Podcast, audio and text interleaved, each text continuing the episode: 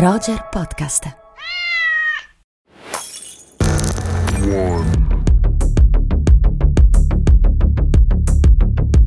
Un altro dei film candidati agli Oscar, The Father, e vi dico, amiche e amici di Rubik, che questo è un, è un film che ha fatto piangere Malvina come un vitello. Vabbè, questa per chi mi conosce in realtà non è una novità, io piango spessissimo al cinema. Amo il cinema perché piango tanto al cinema anche. Però in questo caso, eh, diciamo, l'angoscia che questo film eh, sapientemente costruisce è struggente. È struggente, confermo, è un film eh, eh, emotivamente molto impegnativo. Film di Florian Zeller, candidato a 6 premi Oscar, miglior film, eh, miglior attore protagonista Anthony Hopkins, miglior attrice non protagonista la straordinaria Olivia Colman, migliore scenografia, miglior montaggio e miglior regia. Raccontiamo un po' di che cosa parla questo The Father che ancora non è disponibile per il pubblico italiano, speriamo che lo sia presto, perché è anche questo un film molto molto interessante e molto emozionante, come abbiamo detto. Sì, è un film eh, che racconta di questo padre che soffre di Alzheimer. Diciamo che inizia a manifestare i segni inizia a manifestare i segni dell'Alzheimer, però noi siamo catapultati immediatamente all'interno di Uh, uno slittamento di piani, quindi noi entriamo nella malattia senza nessun preambolo, non c'è un inizio in cui uh, viene dichiarata sì, la malattia, sì. quindi in qualche maniera uh, diciamo che mh, mm, l'Alzheimer, così come la demenza, eh, è un tema fortemente cinematografico, no? Hanno fatto sono stati fatti tantissimi film. E ci sono delle ragioni per questo, no, Maggi? Ci sono delle ragioni e, e, le diremo tra poco. Allora aspetta, aspetta, fermati. Visto che le diremo tra poco, non Vabbè, fare quella ciao. faccia. Sigla. Roger presenta Rubik, storie che ci riguardano un podcast di Malvina Giordana e Simone Spoladori.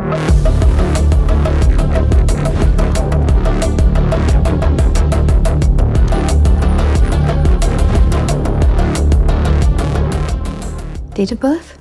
Friday, 31st of December, 1937. You're living with your daughter at the moment?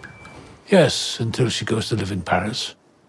No, Dad, why do you keep going on about Paris? You told me. No, I didn't. I'm sorry, Anne, you told me the other day. Have you forgotten? She's forgotten. Paris. They don't even speak English there.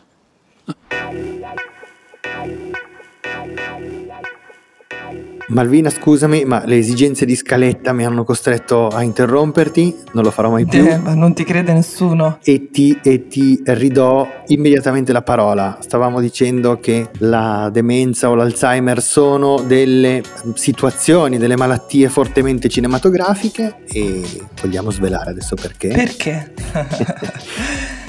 Sì, ma insomma mm, è piuttosto banale la ragione, nel senso che il deterioramento cognitivo, la perdita di memoria, la confusione di per sé eh, permette di lavorare molto sulla narrazione, di lavorare molto sul tempo, di lavorare molto sulla percezione degli spazi, Uh, sul senso dell'abitare, sono tutti temi uh, fortemente cinematografici. Sì, sì, tutto ciò che ha a che fare con lo spazio e il tempo di fatto è eh, ha, ha, degli elementi, possiede degli elementi che sono fortemente cinematografici. Esattamente, eh, in più diciamo il processo inverso che è quello che, che, che porta insomma, il processo della vecchiaia che già porta verso la, eh, un ritorno all'infanzia con la demenza o l'Alzheimer è chiaramente eh, questo rumore è il mio gatto, eh?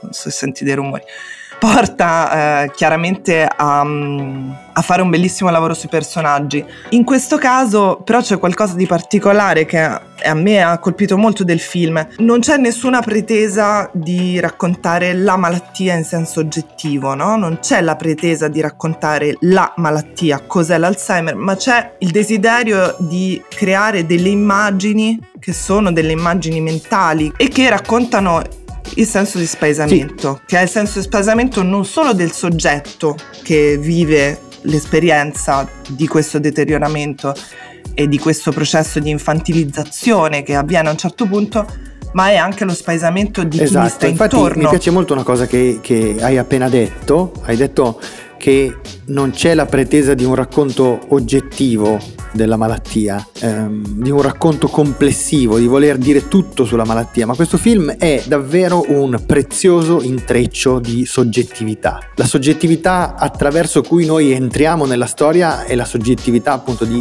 Anthony, perché così si chiama il personaggio interpretato appunto da Anthony Hopkins, Da Anthony ma è anche eh, la, soggettività del- la soggettività emotiva della figlia interpretata appunto da, come abbiamo detto prima, da una straordinaria Olivia Colman. E queste due traiettorie collidono, si confrontano, si intrecciano, si confondono tanto che è veramente difficile capire dove inizi, come dire, il sostegno dell'uno all'altra e viceversa, perché diventa un come dire, un groviglio di emozioni, di rispecchiamenti, di rovesciamenti che eh, rende questo film davvero un oggetto molto prezioso. Sì, è un film poi che racconta più in generale, appunto, la- mettiamo la malattia da parte per quanto sia il tema, il plot, se vogliamo, però eh, racconta il senso Sì, di perdita, no? La perdita del linguaggio, la perdita del senso, appunto, de- di, di- riconoscere uno spazio come proprio, di riconoscerne altri come propri, laddove invece propri non sono.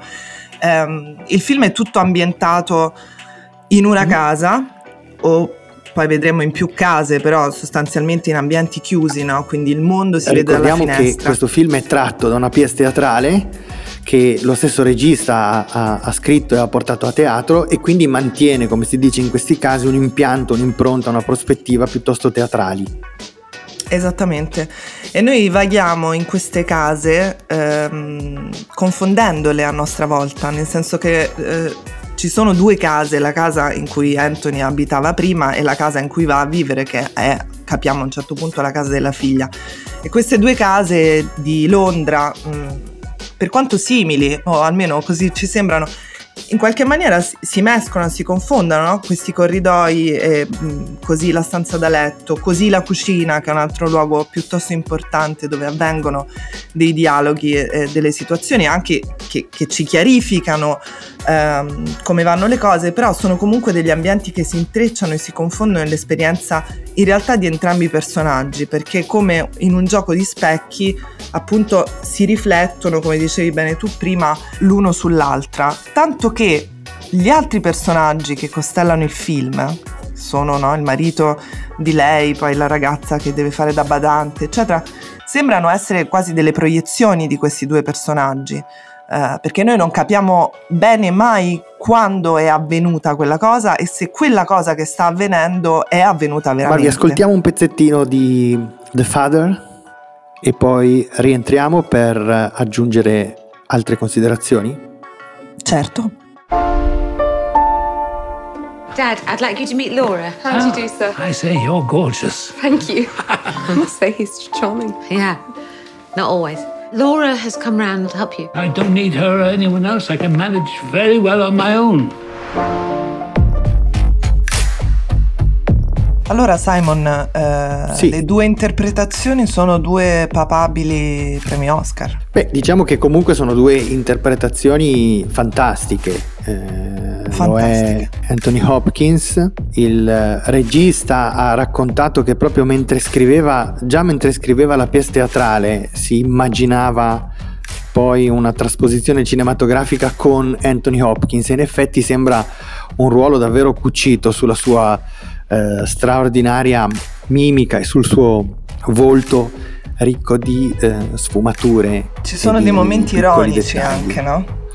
Ci sono dei momenti ironici, ci, ci sono dei momenti eh, emotivamente fortissimi, c'è un finale con, eh, possiamo dirlo questo, con un pianto eh, davvero straziante e anche Olivia Colman è prodigiosa nel raccontare lo smarrimento di questa figlia che è divisa tra una serie di emozioni e di sentimenti contrastanti, anche perché ricordiamo che la perdita che è un po', abbiamo detto prima, il centro tematico di questo film, è, è anche la perdita nel senso della separazione tra padre e figlia, l'allontanamento della figlia dal padre che avviene anche per questioni legate alla sua vita privata. Sì, comunque ci sono tante separazioni in questo film, no? Perché c'è la separazione tra il padre e la figlia, ma c'è anche la separazione avvenuta con la figlia precedente, c'è la separazione tra eh, Olivia Colman e mh, suo marito, eh,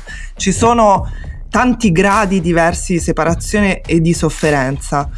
Um, c'è anche una dimensione, mi viene in mente adesso, mh, che è quella proprio della eh, il tema della rappresentazione. Eh, spesso ci sono questi quadri in queste case, no? A un certo punto c'è questo quadro molto importante che sparisce dalla parete, no? Sparisce la possibilità di rappresentare in qualche modo, che è un'altra grande perdita che racconta il film ehm, e che è proprio la perdita della capacità che ha lui di rappresentarsi le cose.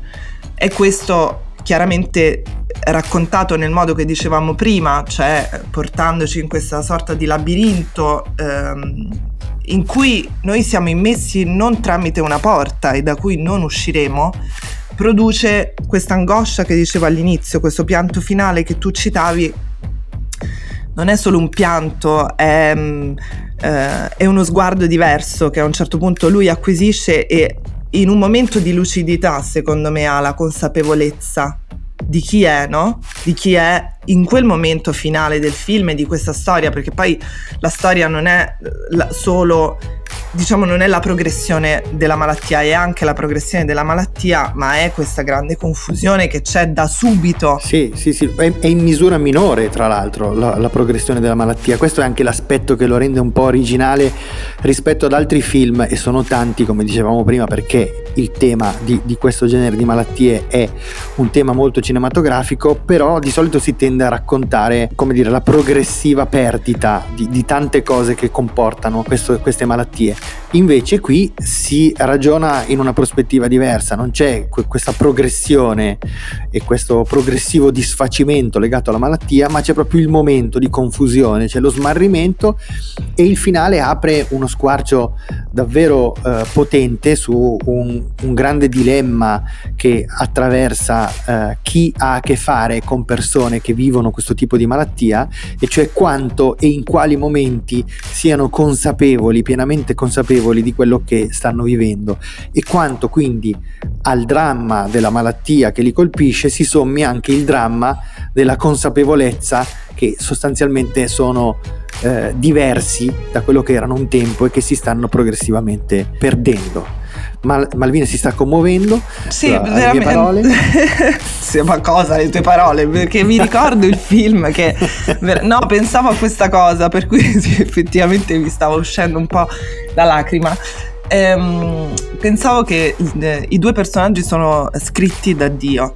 Una cosa molto bella del, del, personaggio di Anthony è che, dicevo prima, ci sono dei momenti di ironia, no? Ci sono anche dei momenti di grande cattiveria, sono i momenti, i momenti di estrema lucidità, in cui lui eh, si riferisce a se stesso per come gli altri lo vedono. Allora in quel momento esce fuori uh, una sferzata di cattiveria no? nel non uh, accettare di essere trattato come una persona che non si rende conto della propria condizione.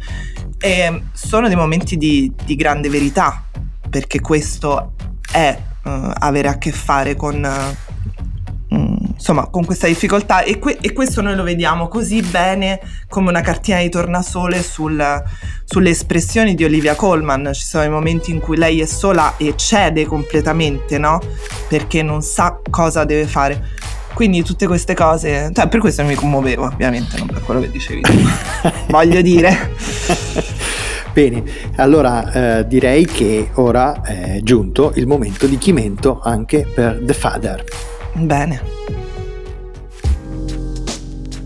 Oh, eccoci giunti nel momento più divertente della puntata con Andrea Chimento, è il momento del commento. Quindi Andrea, cosa, cosa ne pensi di questo film? Noi ne abbiamo parlato benissimo, ci è molto piaciuto. The Father.